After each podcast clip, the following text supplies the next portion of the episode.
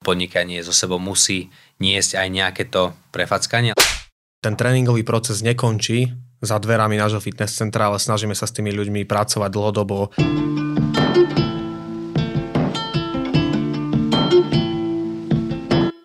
Pekný deň, milí poslucháči. Vítam vás pri 65. epizóde podcastu Na rovinu o podnikaní. Vonku máme jeseň, ja osobne mám obdobie babieho leta veľmi rád, pretože vonku to hrá farbami, je príjemné počasie, ale postupne ako sa dní skracujú, ako sa k tomu pridáva si chravé počasie a ako sa ešte nakoniec zmení čas, tak nebudem klamať, ale aj mňa vedia prepadnúť také depresívnejšie nálady a práve v tomto období je veľmi dôležité si udržať svoju hlavu a svoje telo v dobrej kondícii. Aj z tohto dôvodu tu dnes máme dvoch hostí. Ich mená sú Maťo a Miro Tavel. Už podľa prezviska možno viete, že sú to dvaja bratia a založili firmu Cvičisko. Som veľmi zvedavý na príbeh ich firmy, ako sa im podniká ako bratom a čím je ich koncept iný od klasických fitness centier. Nemenej dôležitá téma je téma pandémie a tohto segmentu, pretože bolo dosť zasiahnuté, tak na to som zvedavý, že ako sa im podarilo popasovať a čo všetko ich to naučilo. A veľmi, veľmi zaujímavá téma v závere podcastu je motivácia a správne návyky. Nepochybujem, že biznis a šport majú toho veľa spoločného, hlavne v tejto oblasti a ak chce byť človek úspešný, tak eh, tie správne návyky sú veľmi dôležité. Takže poďme rovno na to. Ja ešte pripomeniem dve veci. Jedna je tá, že na našom YouTube kanáli na rovinu online sme si pre vás pripravili krátke video, kde máme tri jednoduché cviky a ak vás boli chrbát a máte sedavé zamestnanie, tak určite chodte pozrieť a ak vás neboli, tak chodte pozrieť, lebo vás môže začať boleť. Takže to je jedna vec. A druhá vec je tá, že aj táto epizóda vznikla v spolupráci s firmou ProSite Slovensko, ktorá je sponzorom tohto podcastu a bez nej by sme sa tu nepočuli. Thank you. Takže poďme rovno na to. Ja už medzi nami vítam teda Mira a Maťa Tavela, aby sme vedeli, ktorý je ktorý, tak začníme Maťom. Maťo, vitaj. Ďakujem veľmi pekne za pozvanie a tiež sa teším takisto na tento podcast. A druhý z bratov je Miro. Miro, ahoj. Ahoj, taktiež ďakujem veľmi pekne za pozvanie. Tak poďme možno e, rovno do centra diania a povedzte nám, ako sa vám dvom ako bratom možno spolu podniká. Ja, ak dovolíš, začnem ako, ako starší z našej dvojice. Ty si starší, hej? Hej, hej, ja mám 29 a Mate má 20. 5. 5. Trošku som sa zasekol. Skúška, hej, no, hej, hej, hej.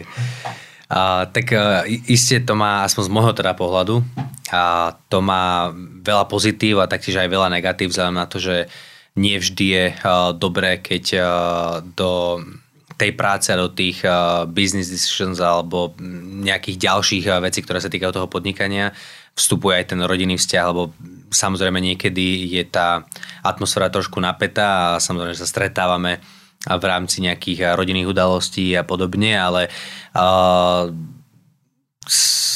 po tej, po tej dobe, čo už teraz spolu podnikáme reálne, tak uh, nevidujem vlastne ani raz, že by sme mali tak ťažké obdobie, ktoré by nejakým spôsobom zasahol do nášho či už pracovného alebo rodinného vzťahu. Čiže skôr to, skôr to hodnotím pozitívne.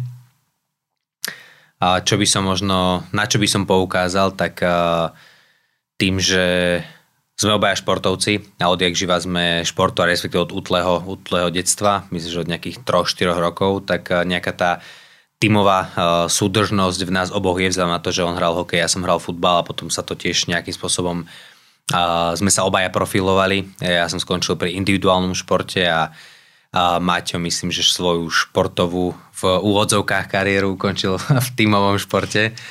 A, ale teda, a tým som chcel povedať to, že ten tímový duch tam je a obaja, obaja si myslím, že sme tímoví hráči a teda vždycky aj či už tie jednoduchšie alebo ťažšie témy vieme si myslím, že efektívne zvládnuť, ale áno, je samozrejme pravda, že môžem povedať, že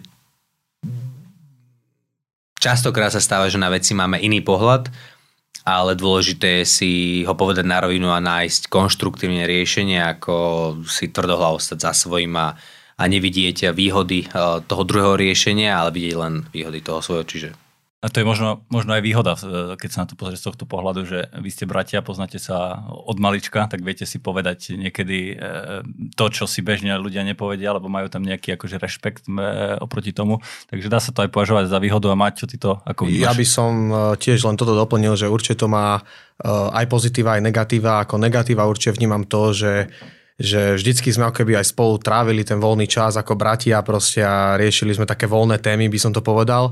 A ako ten čas plinie, tak čo vnímam ako také asi najväčšie negatívum je to, že jak vravel Miro, že už ten voľný čas a vždycky vlastne keď sa stretneme, tak už ako keby sa nevieme odosobniť od tej roboty a častokrát aj na rodinných oslavách alebo keď sa stretneme proste doma, tak uh, riešime témy ohľadom roboty, mm-hmm. čo na jednu stranu je dobré, lebo akože vie sa o tom porozprávať hneď v reálnom čase a vyriešiť tie veci hneď ale na druhú stranu je to akože veľmi ťažké sa stretnúť len tak ako bratia a, a proste sa riešiť témy, ako sme riešili napríklad predtým. Hej.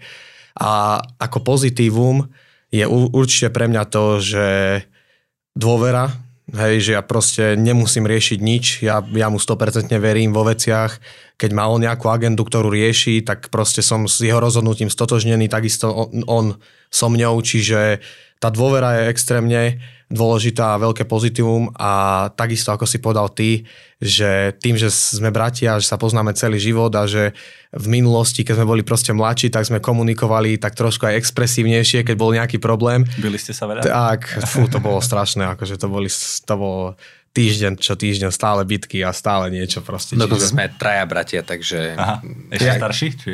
Hej, starší. jeden je starší a ono to, vždy, ono to vždycky bolo tak, že že Miro sa s tým starším bil a ja som vždycky bol s tým, čo vyhrával. Čiže ja som to... sa pridal tak. Ja som sa vždycky pridal no, k tomu, čo vyhrával. Čiže tak. A presne ak ty hovoríš, že keď je proste nejaký problém, tak sa vieme priamo o tom porozprávať. Niekedy, niekedy to je až akože moc emotívne, ale na konci dňa si myslím, že to potom vždy dopadne dobre a vyriešime tú situáciu čo najlepšie, ako vieme. Tak to je na tom hlavné, jak vravíš, dôvera, že to je v podnikaní asi neodmysliteľná súčasť toho celého, že keď máš človeka, s ktorým robíš ten biznis a vie sa na neho spoľahnúť, pri bratoch to asi, akože stali sa nejaké prípady, keď aj brat brata vie potopiť, ale to si to, neprídete mi tak, že by vy ste boli presne Nie, ten prípad to, a, akože skôr toto... opačne a vôbec to nemusíš riešiť. Tak, tak, tak. To dúfam, že sa nikdy nestretneme pri takejto veci. Dobre, uh, Miro, ty si spomínal, že, že ste športovci obidva, ty si hral teda futbal, Mateo, ty si hral hokej. Uh-huh. Takže aj ten váš biznis, keď už môžem prezradiť, sa uberá týmto športovým smerom a konkrétne sa volá cvičisko. Povedz možno, čo to je cvičisko? Tak cvičisko je koncept fitness centra, ktoré je založené na princípe individuálnych tréningov a to znamená, že u nás nie je možný voľný vstup, ale je možný vstup len v doprovode nášho trénera. A to je asi ten najväčší rozdiel medzi mm. nami a, a povedzme tými alebo ostatnými fitness centrami, aj napriek tomu teda, že už na trhu sú podobné fitness centra ako sme my, teda také, v ktorých eh, tréningy prebiehajú výlučne len individuálnou formou. Cvičisko vzniklo ešte, keď ja som bol na vysokej škole v 5. ročníku, tak eh, myslím, v oktobri 2015 sme otvorili prvú prevádzku v Bratislave na Tomášikovej 26 so spolužiakom s Romanom Frečkom, s ktorým sme hm, viedli toto cvičisko myslím, že 3, 3 roky v priebehu tých troch rokov sme vlastne otvorili druhú prevádzku, ktorá dodnes sa nachádza na Stromovej 54 na Kramároch. No a vtedy, pamätám si, že tá prvá prevádzka bola zložená najmä zo, zo spolužiakov alebo mm, a, ľudí, ktorí boli taktiež študentami fakulty telesnej výchovy a športu, keďže tiež tá škola tým, že je športová, tak tiež tam a myslím, že um, ten nejaký tímový duch existuje v rámci celej školy, čiže veľa ľudí sa medzi sebou pozná, nie je to také anonymné možno ako v porovnaní teraz s inými školami. A čo, ak, ak sa pýtaš na, na, na nejaké rozdiely ešte medzi nami a inými fitness centrami, alebo... Môžeš kľudne povedať ešte, ešte nejaké rozdiely, že prečo by som mal ísť, alebo čím sa odlišuje cvičisko od bežnej činkárne, keď to tak nazvem ľudovo, že... Mm-hmm. Tým, že tie fitness centra sú aj výmerov menšie v porovnaní so sieťami typu povedzme Golem, tak tá mm, u nás je naozaj veľmi dôležitá komunita. tým, že to je prevádzky menšie, teraz nadviežem, tak tá komunita je tam taká súdržnejšia, tie vzťahy medzi trénermi a klientami sú stabilnejšie a hlbšie by som povedal čo samozrejme vytvára aj veľa príležitostí a taktiež občas aj nejaké problémy, ale skôr v tom vidím to, to pozitívne. Mm-hmm.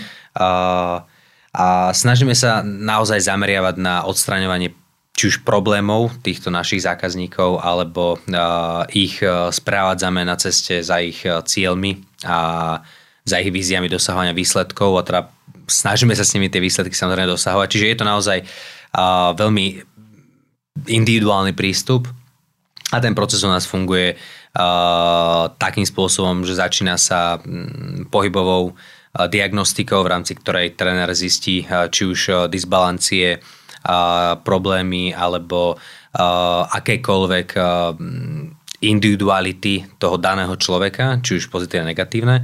No a na základe um, tejto pohybovej diagnostiky a konzultácie, v rámci ktorej uh, klient oboznámi svojho trénera s tým, že čo je teda ten jeho osobný cieľ, tak na základe týchto informácií tréner vypracuje tréningový program tak, aby ten klient dosiahol svoj cieľ, ale zdravou a rozumnou formou. Hej, čiže asi, asi toto. No a tým, že tá komunita je taká akože súdržnejšia, aj keď možno počtom trénerov vieme konkurovať aj veľkým sieťam, tak uh, veľa sa i venujeme aj tej našej komunite trenerskej, či už formou uh, vzdelávania uh, interného alebo externého, um, rôznych eventov, snažíme sa vymýšľať stále nejaké aktivity, v rámci ktorých by mohli nájsť naši kolegovia a, a my uplatnenie. Čiže je to naozaj také, také nechcem, aby to znelo tak, že je to keby, že, že lokálne, veľmi malé, tým, že je to komunitné. Práve si myslím, že to, že je to komunitné, tak to je to, čo našich zákazníkov baví a čo sa im na nás páči, hej, že naozaj tam nájdú už nie len takých, akože ten vzťah nie je taký neosobný, hej, že to je ten tréner, to je ten tréner, ale poznajú sa po mene uh, a je to naozaj také, také, také iné. Takže nie, nie je to len tak, že si zoberiem vstup, vojdem do fitka, dám si uterák na lavičku a tlačím činky. Hej, že nie. je tam skôr faktor toho človeka, ktorý pri mne stojí celý ten čas a ide so mnou tú cestu, čo je možno veľmi potrebné presne, čo sa týka takýchto životných zmien, lebo asi ľudia tam chodia za tou životnou zmenou a, a to je to, čo hľadajú niekoho, kto bude stať popri boku a ešte keď sa to nabali na to nejakí ďalší ľudia, ďalšia komunita, tak tá viera v nejakú jednotu je asi ten základ, čo, čo ľudí posúva vpred. Maťo, kľudne ešte ty doplň. Ja, ja by som len doplnil presne, jak vravel Miro, že taký ten eh, najhlavnejší rozdiel s komerčným fitness centrom u nás je to, že že tie tréningy a tie tréningové programy sú vysoko individualizované, tak jak vravel Miro na základe tej diagnostiky pohybového aparátu a takisto aj cieľu. Eh, tá doba sa mení v tom zmysle, že 5-10 rokov dozadu podľa mňa všetky, všetci ľudia mali také tie prvoplánové ciele a to je, že schudnúť, proste nabrať, chcem byť nabitý na leto a tak ďalej Neviem teraz, že či to je covidom alebo dobou, ale tie ciele sa tých zákazníkov menia a to v tom zmysle, že častokrát k nám chodia ľudia, ktorí majú problém s pohybovým aparátom, ktorí trpia bolestiami, či už krčné chrbtice, bedra, krížov alebo čohožkoľvek. A tam nadviažem presne na to, že tým pádom, keď máme takýchto špecifických zákazníkov, samozrejme sú tam aj tí takí prvoplánoví, ktorí chcú nabrať a ktorí chcú, byť, ktorí chcú schudnúť, tak tým pádom v zásade si strašne zakladáme aj na vzdelávaní, na internom vzdelávaní máme každé dva týždne pravidelné školenia, či už s nami, e, so šéf trénermi u nás vo fitku alebo s nejakými externými školiteľmi a tým, že v zásade pracujeme tak, e, ako vravel Miro, že snažíme sa vytvárať komunitu, tak tým pádom ako keby my ako cvičisko e, dokážeme garantovať tú kvalitu tých trénerov a to, že ten tréningový proces je proste spravený na 130% a ten človek robí to, čo mu reálne pomôže. Takže za vás najpodstatnejšie veci, že ľudia a vzdelávanie tých ľudí. Komunita, komunita, vzdelávanie a určite individualizácia.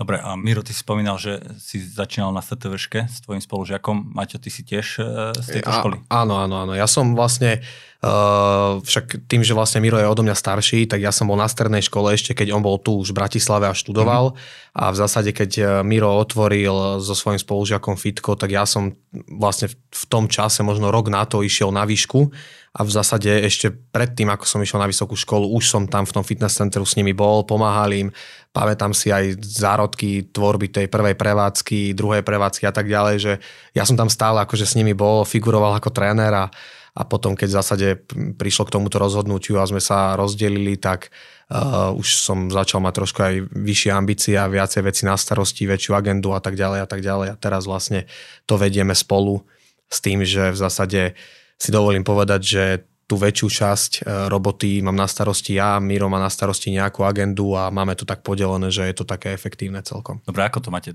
teda podelené? Ja vám doplním, že máme ešte tretieho spoločníka, ktorý tu dnes uh, nie je. To je... Nemáme tri mikrofóny, respektíve hey. štyri, takže no, nemohli pozvať. nie, jeho meno je Boris Stopčič, že aby sme na neho nezabudli. Takže ste v tom traja, hej? Áno, áno, áno. Po tom rozdelení, ako sme sa rozišli, tak sme si proste my s Mirom sadli a rozprávali sme sa o tom, že, že, že ako, ako to nastaviť a ako fungovať, aby to bolo čo najefektívnejšie a, a vlastne Boris e, sa nám aj v tom čase, ako on, bol, on u nás robil a u nás trénoval, v tom čase ukazoval ako veľmi lojálny človek, čo stále aj si o, tom, o ňom myslím a, a tak sme sa rozhodli s Mírom, že, že mu dáme takúto šancu a že, že môže robiť s nami a, a teraz to funguje tak, ak môžem nadviazať na tú tvoju otázku, že teda ako to máme podelené, ako kto čo robíme, tak uh, tak všeobecné rozdelenie je to, že v zásade uh, Boris má na starosti prevádzky, chod prevádzok, či už nejaké materiálne zabezpečenie alebo recepčné a tak. A ja mám na starosti všetko, čo sa týka vzdelávania, všetko, čo sa týka trénerov, náboru trénerov, uh, nejaké interné procesy, inovácie a tak ďalej. A Miro zastrešuje tú finančnú stránku a takisto aj do, do istej miery aj marketing. Mm-hmm. Uh, Miro, povedz možno ty, že ten team spirit bol uh, na FTVške, že bol tam aj taký, že podnikateľský duch, lebo popravde väčšinou sa stretávam s ľuďmi, ktorí študujú nejaký biznis a takéto zamerania skôr ekonomickejšie, že chcú podnikať. Ty si mal tú víziu už počas toho, ako si bol na výške, alebo ako si k tomu došiel vôbec, že ideme to skúsiť takto?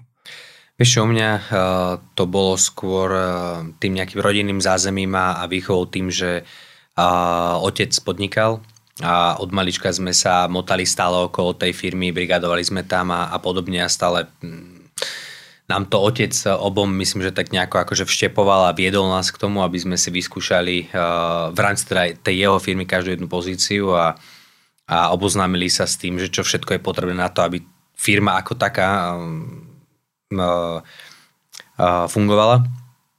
Čiže od útleho detstva vlastne vo mne teda bola nejaká myšlienka vlastného podnikania. A neprišlo to samozrejme hneď, hej, že mm, prešiel som si rôznym druhom práce od umývania riadov cez stavby, cez uh, barmana, tračašníka a podobne. Mm-hmm. To mhm. si myslím, že väčšina v našom veku počas tých letných brigád.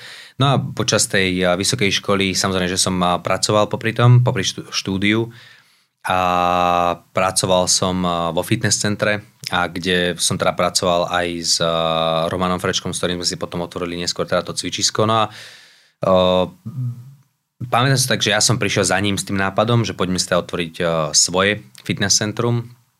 A on súhlasil, uh, oslovili sme ešte pár ďalších spolužiakov a, a dali sme to nejako dokopy. Ale keď na, odpoveď na tú otázku, že či medzi ľuďmi, ktorí študujú fakultu telesnej výchovy športu je podnikateľský duch, tak ja osobne si myslím, že, že z časti určite áno, uh, ale ne, nemôžem povedať teda, že, že je to tam taká nejaká aura podnikateľstva, to si nemyslím, uh, ale ja dnes poznám minimálne štyroch svojich spolužiakov, ktorí si otvorili vlastné fitness centrum, čiže uh, a, a myslím si, že je to porovnateľné asi s každou inou vysokou školou, že je tam vždy pár individualit, ktoré majú ambíciu podnikať a zobrať na seba to riziko, a, ktorý, ktoré ostatní. A každý, všetko má svoje pre a proti, takže... Jasné, a možno si spomínal, že ste si otvorili tú prvú prevádzku. Vieš možno aj povedať, že, že aký je postup otvorenia prevádzky, alebo ak niektorí z našich poslucháčov by mali takúto ambíciu, čo všetko, alebo na čo majú myslieť. E, myslím, že aj akoby zabezpečenie hlavne tých finančných zdrojov je pri fitness centrách dosť náročné. Mm-hmm. Záleží asi, aké fitness centrum, koľko strojov a tak ďalej. Tak možno nám približ to, či sa to nejak uh, úveruje, alebo, alebo ste mali nejakého investora, alebo, alebo ako to prebieha celé.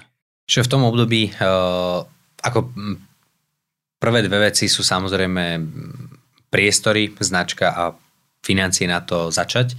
A v tom období sa nám nepodarilo získať bankové financovanie a preto sme hľadali nejakého mm, privátneho investora alebo nejakú súkromnú osobu. A našli sme ju v radoch klientov, respektíve klienta. Však každý jeden tréner pozná svojich klientov, si myslím, že veľmi podrobne na to, aby vedel uh, vyhodnotiť, teda, že či uh, koho s tým môže osloviť a koho, koho nie. Nám sa vďaka Bohu podarilo, myslím, že hneď na druhý krát uh, osloviť človeka, ktorý, ktorému sa to zapáčilo, ktorý už bol v tej dobe samozrejme podnikateľ a zapáčil sa mu ten koncept, ktorý sme chceli spraviť, bol našim klientom, čiže vedel, že čo chceme robiť. No a tak sme získali vlastne svoju prvú investíciu. A v tom čase ja som Mm, ešte počas štúdia som vlastne už súťažil v tajskom boxe a z do okolností v tom období, keď sme teda chceli otvoriť tú prvú prevádzku, tak ten gym tajského boxu, kde som trénoval, akurát končil v priestoroch, ktoré boli z môjho pohľadu vtedy veľmi dobré, takže som rovno šiel zistiť od prenajímateľa, teda, že či sú tie priestory k dispozícii. Tak sme získali priestor, peniaze sme mali, no a už nám chýbala len značka, a, a nejaký podnikateľský plán. Hej, dať si dokopy a...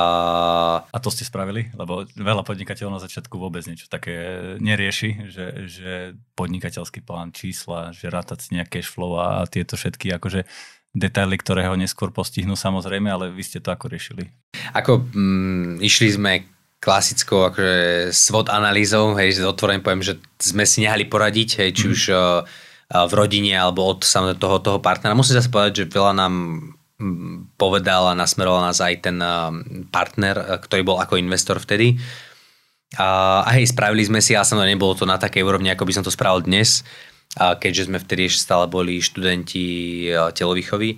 Ale myslím si, že na tú dobu sme to zvládli akože slušne. Spravili sme si celý cashflow, nejaký plán na najbližší rok a postupne sme ako prichádzali na všetky tie či už vyvolané nejaké náklady, neočakávané investície a podobne, čo každého jedného podnikateľa čaká. Hej, málo kedy sa stane, že to človek trafi naozaj na 100%, nepoznám taký prípad. Čiže áno, spravili sme si, no ale časom samozrejme, že sa nám to nejakým spôsobom kryštalizovalo a oboznamovali sme sa so všetkými detailami toho, tohto druhu podnikania. To je možno mm, dôležité na tom, že ak človek získa takého investora, ktorý mu nielen dá prostriedky na to začať podnikať, ale že ho navedie a trošku ho odmentoruje, tak to je asi najlepšia tá symbióza medzi investorom a začínajúcim podnikateľom. A ja by som rovno prevostil možno na ďalšiu tému, že COVID, však e, teraz to rezonuje, tretia voľna príde, nepríde, budú sa zatvárať fitka, nebudú sa zatvárať fitka. Ako ste to vy prežili? Dalo sa to prežiť? Nedalo? No, takto keď sa na to pozriem trošku retrospektívne, tak uh, s čistým svedomím môžem povedať, že to bola pre nás taká jedna veľká skúška, ex, extrémne ťažká doba a tým, že v zásade keď e, postavíš ideu tvojej firmy a funguješ na individuálnom osobnom prístupe a zrazu príde takéto niečo, čo ťa ostaví na rok a pol a nemáš vzťah osobný s tým klientom, tak sme sa museli aj my zamýšľať nad tým, že ako fungovať a čo spraviť, aby sme túto dobu nejako prečkali a prežili.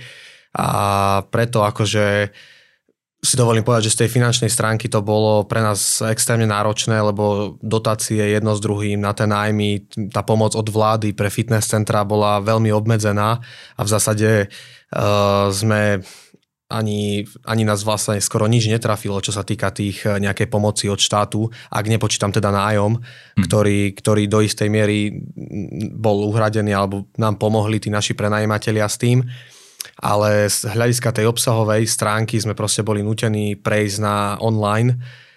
A to bolo, to bolo, trošku, to, to bolo trošku náročné zo začiatku, ale potom si myslím, že sme sa celkom dobre adaptovali a už keď prišla tá druhá vlna, tak už sme vedeli na to reagovať a, a spúšťali sme rôzne projekty, robili sme, spravili sme akože pár vecí, robili sme tréningový program na doma s vybavením, s 6-týždňový tréningový program aj s edukačnou časťou, aby, aby keby stále tá naša identita toho, že tých ľudí aj vzdelávame a učíme ich správnemu pohybu, tam ostala. A takisto sme potom robili rôzne mentoringy, tréningové programy pre klientov a tak ďalej, ale e, otvorene poviem, že nedá sa to porovnať akože s tou dennou prevádzkou a s tým fungovaním, ako, ako fungujeme za normálnych okolností. To je možno zaujímavé, že ste neostali na mieste a nešli ste protestovať e, pred úrad vlády a e, nech vám zvyšia dotácie, ale že ste sa snažili možno aj do toho online posunúť a snažiť sa ten individuálny prístup pres, aspoň ako tak nejak e, dosiahnuť. A ja len poviem, že ak vás zaujíma nejaké cvičenia, tak choďte na náš YouTube a tam vám Maťo ukáže, ako mať zdravý chrbátik, takže tak, tak, tak. choďte tam a máme aj takéto maličké prekvapenie pre vás. Dobre, takže sedíte tu, ešte stále ste majiteľmi cvičiska, takže ste to prečkali, čo ja, za čo aj ja som osobne veľmi vďačný, že, že pokračujete a, a fandím vám.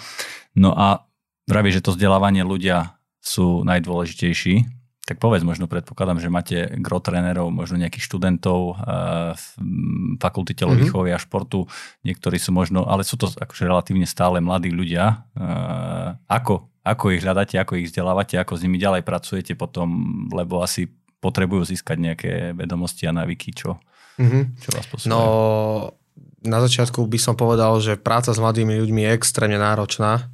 Extrémne náročná a nájsť akože takých zodpovedných a lojálnych ľudí je, je extrémne ťažké. A gro našich zamestnancov, respektíve trénerov, sú tréneri z fakulty telesnej výchovy a športu, ktorých tam spoznal buď Miro, alebo som spoznal ja. A v zásade nejaký ten nábor tých trénerov funguje takým spôsobom, že normálne sú klasické kola pohovorov. Uh, u nás to funguje takým spôsobom, že keď sa aj rozhodneme, že zobereme nejakého trénera k nám, tak najprv musí absolvovať uh, interné vzdelávanie, čo, sa, čo je cca 12 až 15 hodín individuálneho vzdelávania so šéf-trénerom, kde si v zásade prejdú všetky základné témy cez diagnostiku, cez komunikáciu s klientom, nejaké, nejakú ideológiu nás, cvičiska ako takých. A v zásade po týchto 12 školeniach eh, je taká kvázi generálka, kde, kde ho akoby trošku preskúšame lebo my ako cvičisko musíme garantovať nášmu klientovi, že keď k nám príde, tak je úplne jedno, že či je so senior trénerom alebo s junior trénerom, ale tú službu dostane takisto kvalitnú a preto si na tomto extrémne zakladáme, že to úvodné vzdelávanie je fakt uh, dosť náročné a mno, veľakrát sa nám akože stalo, že, že aj po desiatich školeniach sme to ukončili s tým trénerom. Mm a v zásade tým pádom zabezpečíme to, že ten tréner, keď už začína robiť, tak už má nejakú úroveň svojho vzdelania, lebo samozrejme tá fakulta ti dá nejaké teoretické východiska, ale je úplne niečo iné pracovať e, v tej praxi s tým klientom, osobne na základe nejaký, nejaké diagnostiky a tak ďalej. Čiže e, prejde týchto 12 školení, E, individuálnych a potom keď sa teda rozhodneme, že u nás ten tréner začne robiť, tak automaticky potom spada pod senior trénera, ktorý ho mentoruje prvé skúšobné obdobie nejakých 3 až 6 mesiacov, pomáha mu s tréningovými programami, e, snaží sa mu pomôcť s klientami, keď je nejaký problém, ktorý nevie ten daný tréner vyriešiť a tak ďalej. A potom ako keby nabieha na skupinové školenia, ktoré fungujú v zásade od nás skoro od začiatku fungovania, každé dva týždne interne, skupinovo na našich prevádzkach kde sa v zásade všetci kolegovia vzdelávame na rôzne témy, či už sú to nejaké rehabilitačno-rekondičné témy, vo vzťahu k tomu, že tí klienti majú také špecifické ciele, ako som ti hovoril na začiatku, alebo sú to proste trénerské, trénerské témy, ktoré, ktoré riešime s nimi.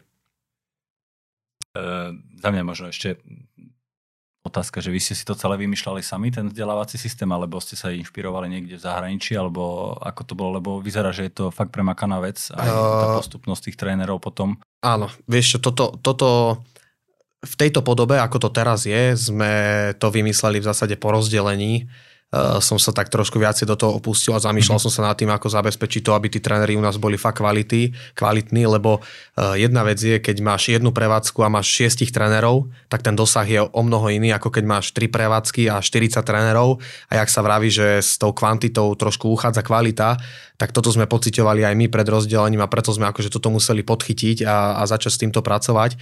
A v zásade vymysleli sme si to úplne my. E, ja som sa trochu inšpiroval aj u mojich klientov tým, že zásade moji klienti prac, pracujú e, vo financiách a v rôznych korporátoch, tak som sa informoval, aké majú vzdelávanie oni, vzdelávacie systémy a snažil som sa to nejako trošku upraviť na ten náš koncept a na to naše fungovanie.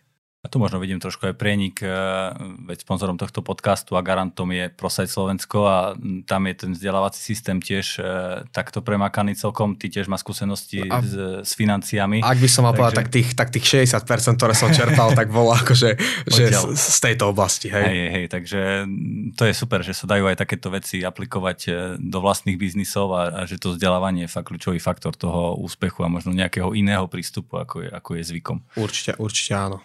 Miro, kľudne doplň, ak chceš niečo povedať. Ja by som uh, k tej téme tej uh, komunity, akým spôsobom uh, hľadáme a vyberáme tých trénerov, tak uh, len by som možno poukázal na fakt, že um, tak ako aj v iných spoločnostiach, tak uh, aj u nás, uh, myslím si, že čím ďalej, tým viac si to uh, management všetkých firm uvedomuje, tak je veľmi dôležitá tá, tá súdržnosť a komunita tých ľudí, že uh, a, a my na tom naozaj si, si zakladáme, že aby ten tým ako taký bol, bol jednak komplexný a súdržný, aby tam neboli nejaké individuality, ktoré by nejak nezapadali do celej tej skladačky a, a boli by nejakými uh, nie tímovými hráčmi. A na tomto stávame a týmto možno by som akože chcel aj pozdraviť a, a, a odkázať všetkým našim trénerom, že im ďakujem veľmi pekne za, a prácu, ktorú odvádzajú, ktorú odvádzame spoločne a tým budujeme vlastne našu značku a, a, a je to zase náš nejaký spoločný úspech. Lebo pokiaľ tá súdržnosť tam nie je, tak tým pádom tá, tá firma podľa mňa nemôže fungovať dobre. A čím tá súdržnosť je vyššia a, a tá, ten, ten spoľah jedného trénera na druhého a, a podobne, tak celý ten tým funguje úplne, úplne inak. Čiže uh, ve, veľmi si zakladáme, alebo teda pozeráme sa aj na osobnosť toho človeka, nie len na jeho mm-hmm. mm, a skúsenosti a, a, a vedomosti z oblasti toho a, kondičného tréningu, ale pozeráme sa aj na to, a, aký je to človek. Tak ja, ja len môžem potvrdiť, lebo bol som u vás na pár tréningoch a niekedy sa cítim ako na hodine anatómie a všetky tie výrazy, takže, no, takže mimo toho cvičenia je tam aj pridaná hodnota toho vzdelávania nielen pre, pre vašich e, trénerov, tak, tak, ale tak, aj pre klientov. Ja by som len doplnil k tomuto, že presne ako, ako vravíš ty, Erik, že snažíme sa, že ten tréningový proces nekončí za dverami nášho fitness centra, ale snažíme sa s tými ľuďmi pracovať dlhodobo, e, proste robiť e, také tie detaily navyše, aby sme jednak budovali vzťah s tým klientom a jednak aby sme mu reálne dokázali pomôcť. Čiže toto je, toto je extrémne dôležité, budovať ten vzťah jednak s trénerom z môjho pohľadu, ale takisto aj budovať vzťah tréner s klientom, či už po tej e, fyzickej stránke, že riešiš tie jeho problémy a pomáhaš mu schudnúť, nabrať alebo vyriešiť nejakú bolesť, ale takisto už sa dlhšie zameriavam aj na to, že skúmam, že, ako, že čo je tá vlastne dlhodobá práca s klientom.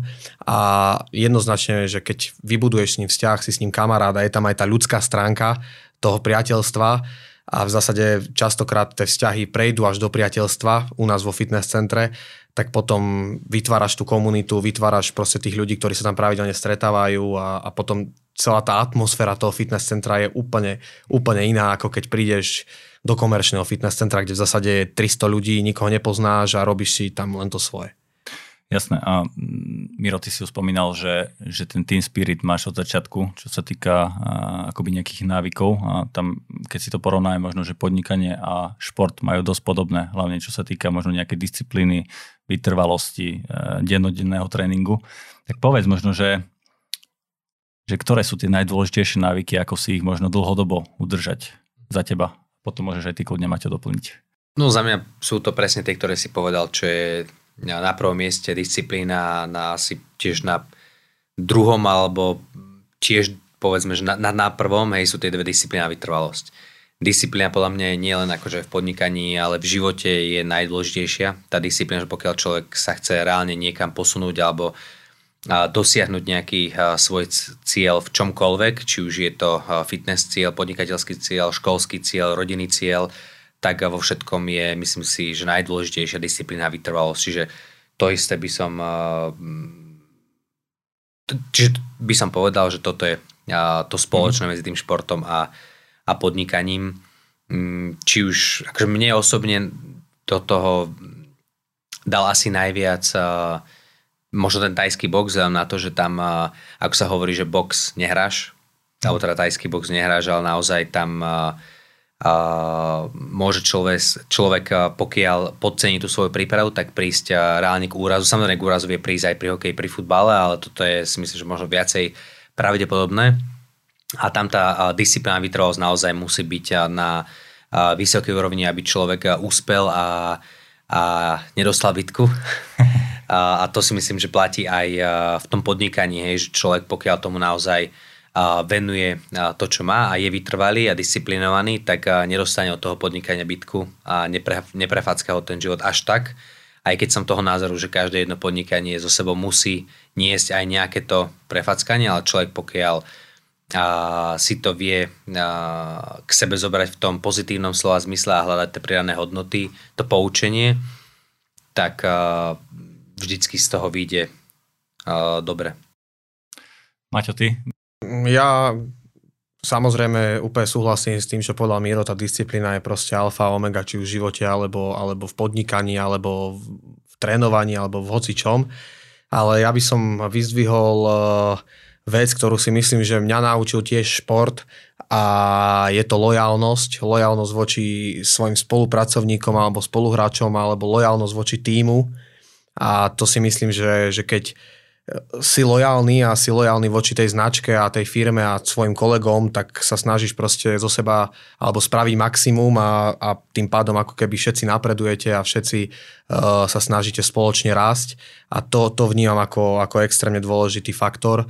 A takisto by som ešte možno vyzdvihol, že pravidelnosť a konzistentnosť v tom budovaní toho, čo chceš. A je to jedno, úplne jedno, aký je to cieľ, že v zásade je častokrát a to uh, som mal aj ja takýto problém, že keď sa mi hoci čo nepodarilo, tak uh, mávalo to na mňa vplyv taký skôr demotivačný, že som mm. akože rozmýšľal nad tým, že kokos je toto fakt to, čo chcem, dáva mi to význam a tak ďalej.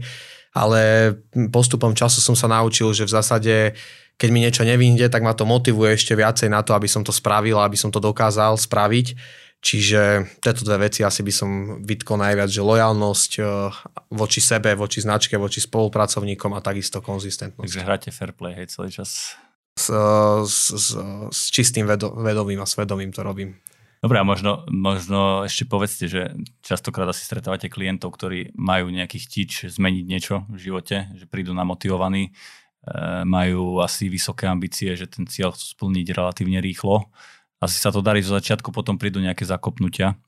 Že čo je za vás možno také, e, také najpodstatnejšie v tom momente, keď tá mm. motivácia akoby toho človeka klesá a čo vy vtedy? Ja by, ja by som akože použil takú vetu, že, že už keď nevieš, ako pokračovať, tak si spomeň, prečo si začal. Hej, mm. To je také klasické moto, ktoré nájdeš hoci kde a myslím si, že je veľmi pravdivé, že keď si uvedomíš tie hodnoty, že prečo to vlastne chceš robiť a toto aj mne dosť pomáha, že keď mi hoci čo nevinde, či vo vzťahu k podnikaní, v robote, v tréningu s klientom, hej, lebo však každý sme individuálny a množstvokrát ten tréningový proces prináša aj negatívne veci, nie len tie pozitívne, lebo presne ak ty vravíš, nedá sa stále len progresovať, len posúvať a tak ďalej, tak je to práve toto, že sa snažím ako keby toho klienta namotivovať v tom a, a ešte čo, čo, čo, čo, čo je pre mňa také dosť dôležité je, že uh, dávať na zreteľ tomu klientovi alebo zákazníkovi v zásade tú cestu, ktorú ste už spolu prešli a čo všetko ste už dokázali a on vtedy ako keby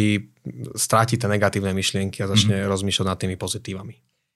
Ja, kto by som vám doplnil to, že čo si myslím, že je mm, skvelým nejakým motivačným faktorom u nás vo fitness centre je tá flexibilita a rozmanitosť služieb, ktoré poskytujeme a to som teda počul od viacerých klientov, že, že práve tento fakt vnímajú ako jednu z tých najväčších pridaných hodnôt cvičiska a samozrejme, že keď ten klient príde s nejakým pohybovým problémom a má povedzme mm, pocite bolesti v krčnej alebo drejkovej chrbtici, tak samozrejme najprv treba tento problém odstrániť. No a potom, keď ten človek uh, už sa venuje uh, tej ďalšej fáze tréningového procesu a už uh, mákajú s trénerom na tých svojich výsledkoch, či už je to um, ako tradične schudnúť, nabrať sa hmotu, cítiť sa lepšie a podobne, tak uh, občas sa stane, že ten tréning uh, sa môže stať, môže byť monotónny, hej, uh, ale tam si treba jednak že uvedomiť, že um, taká poučka je, hej, že minimálne 6 až 8 týždňov človek musí vykonávať nejakú činnosť alebo nejaký tréningový program na to, aby sa v tej danej činnosti, na, na zlepšenie ktorej trénuje, aby sa v nej reálne zlepšil. Hej, že to je, to je také minimálne obdobie.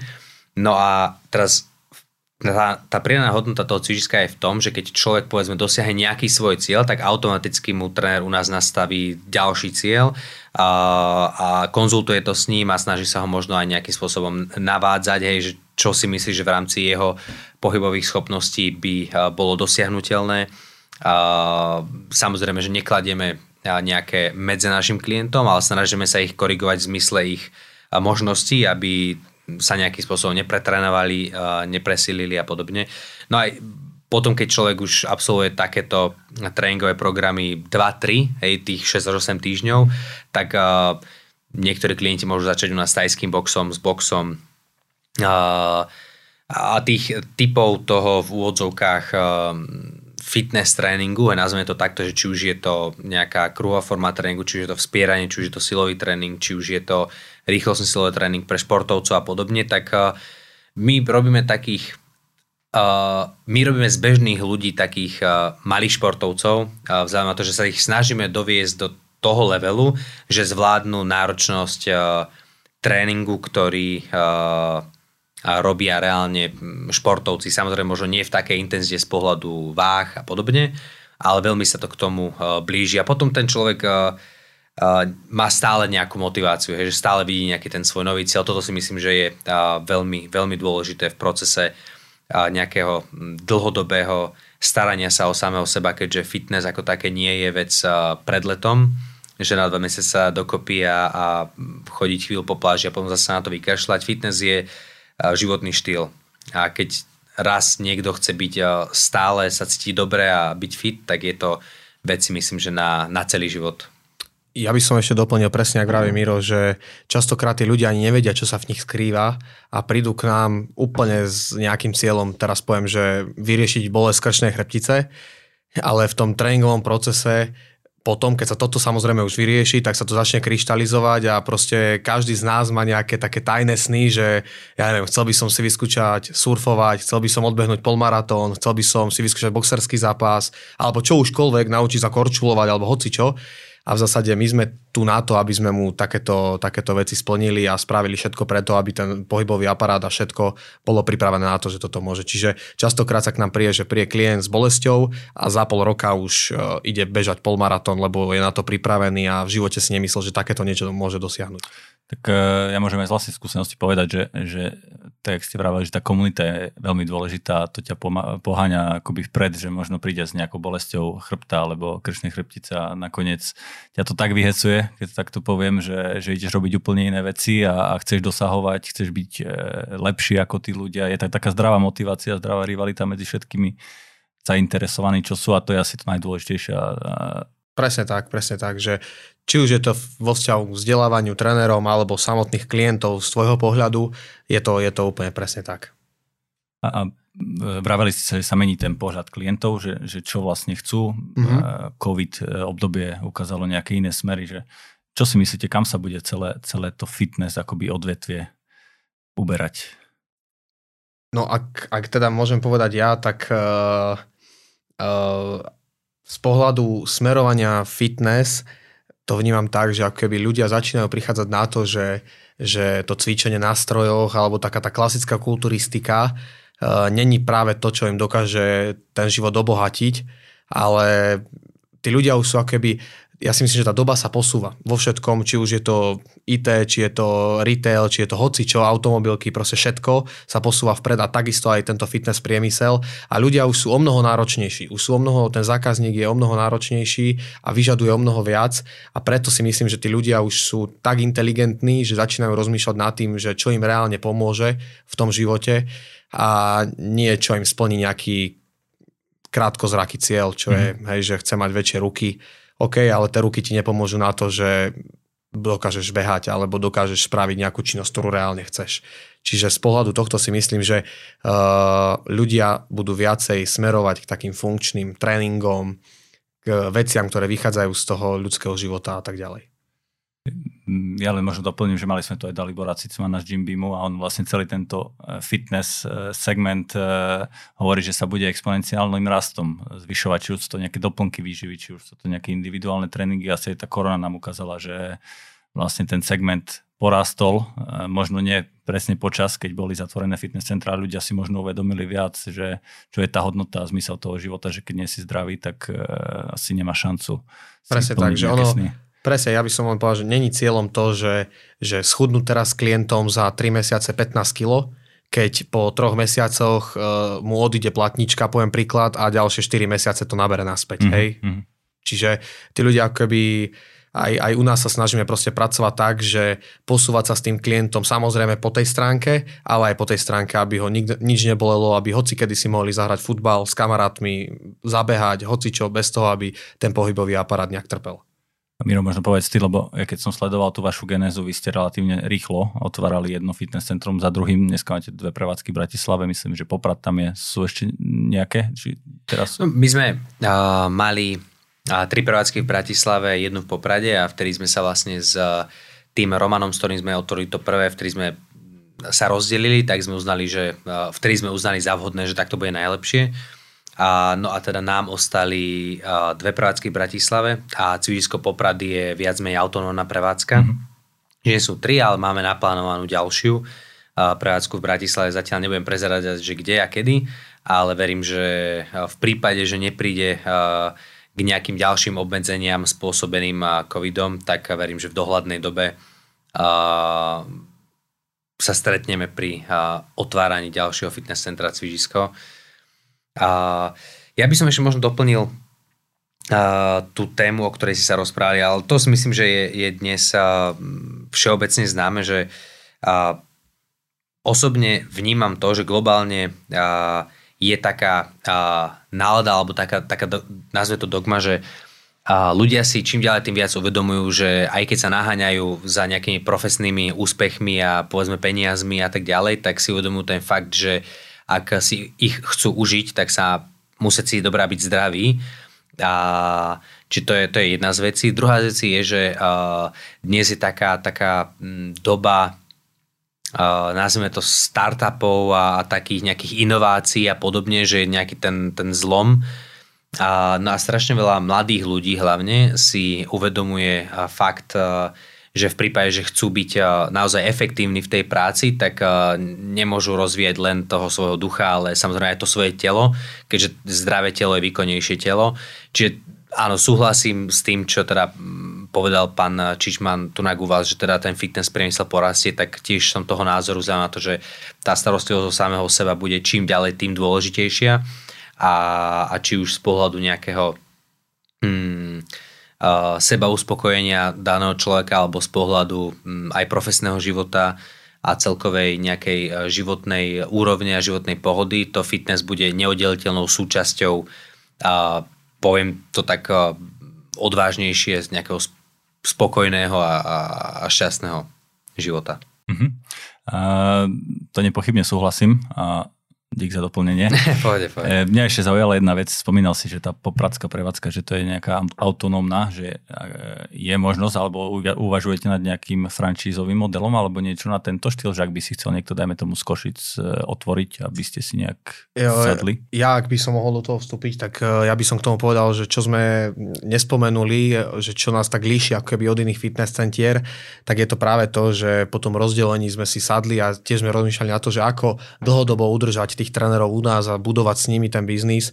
A pre, vtedy sme vytvorili kariérny plán, ktorý taktiež som čerpal veľa aj z tých skúseností, ktoré som mal predtým a vytvorili sme kariérny plán, ktorý v zásade má nejaké pozície a tá, tá najvyššia alebo také dve najvyššie pozície je, je partner a, a šéf tréner. Mm-hmm. Že keď ten človek ako keby sa chce uh, zameriavať uh, na ten tréning samotný a nechce zobrať na seba tú zodpovednosť reálne podnikať, tak až, a, tak chce byť ako keby na tej pozícii šéf trénera, ale takisto vieme, že však tak ako som bol ja a takisto ako bol Miro, sú proste medzi nami tréneri, ktorí si chcú niekedy v budúcnosti otvoriť niečo vlastné a práve kvôli tomu sme, sme vytvorili ten kariérny plán, ktorý vlastne hovorí o tom, že tých najlepších e, v čase spravíme partnermi a otvoríme s nimi prevádzku pod našou značkou Cvičisko, kde budú mať svoje percentá, kde budú spo, reálne spolumajiteľmi. A my ako keby zastrešíme tú podnikateľskú stránku, ten brand, tú pomoc tým trénerom so všetkým na začiatok. A v zásade toto je taká naša ideológia, že už, už nechceme nejako, že ja s Mírom a s Borisom otvárať 300 prevádzok, ale skôr chceme ako keby pomáhať našim kolegom, našim trénerom, ktorí sú ambiciozní, rozrastať uh, tento brand a túto značku naprieč Slovenskom a naprieč možno aj Strednou Európou niekedy v budúcnosti. A preto akože sme vytvorili franchisový model, ktorý hovorí o tom, že v čase zoberieme takéhoto partnera, ale musí to byť naviazané aj na ten kariérny plán a na to, že musí s nami reálne niečo prežiť. Taký ten klasický franchisový model, že prídeš, zaplatíš, otvoríš, si myslím, že není úplne, úplne dobrý na takýto systém a na takúto ideológiu, ktorú my máme. Preto sme sa rozhodli s takýmto spôsobom. A to sa mi veľmi páči jedna vec, že, že musí si prejsť možno nejak v kariére, e, aby zistil, že, že od podlahy, že ako to funguje. A ďalšia vec, čo sa mi veľmi páči, že sa dá inšpirovať aj z iných oblastí a potom to prenášať do vlastných biznisov.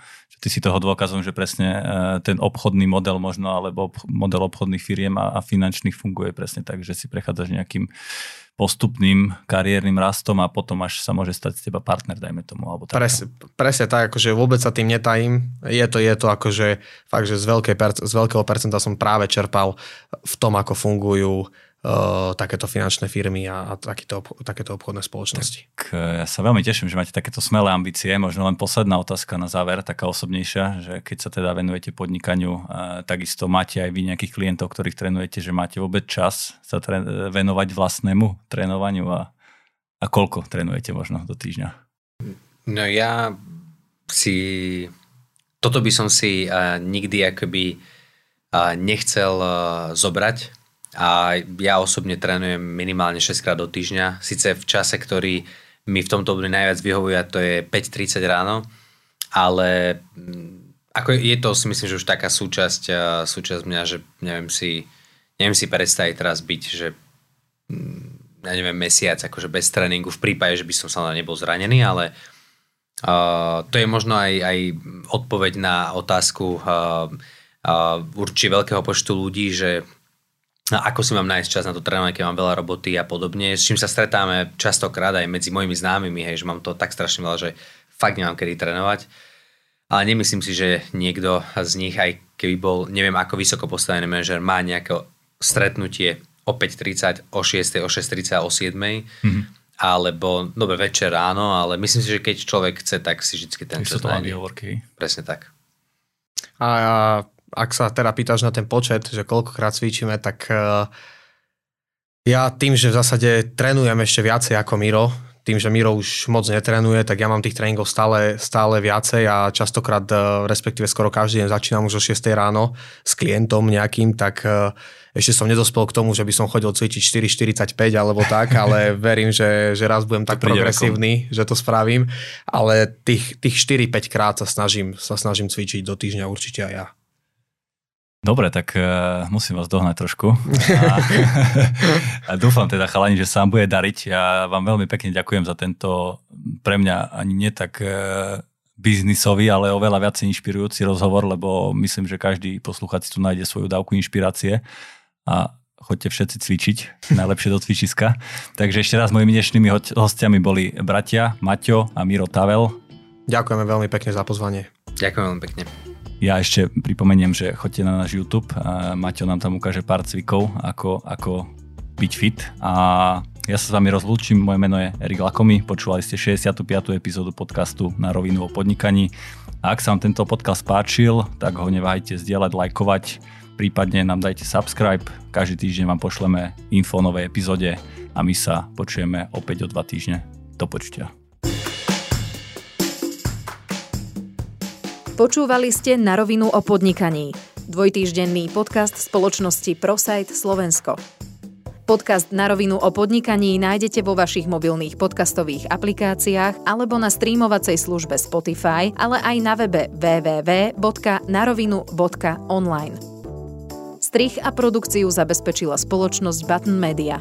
Do počutia o dva týždne.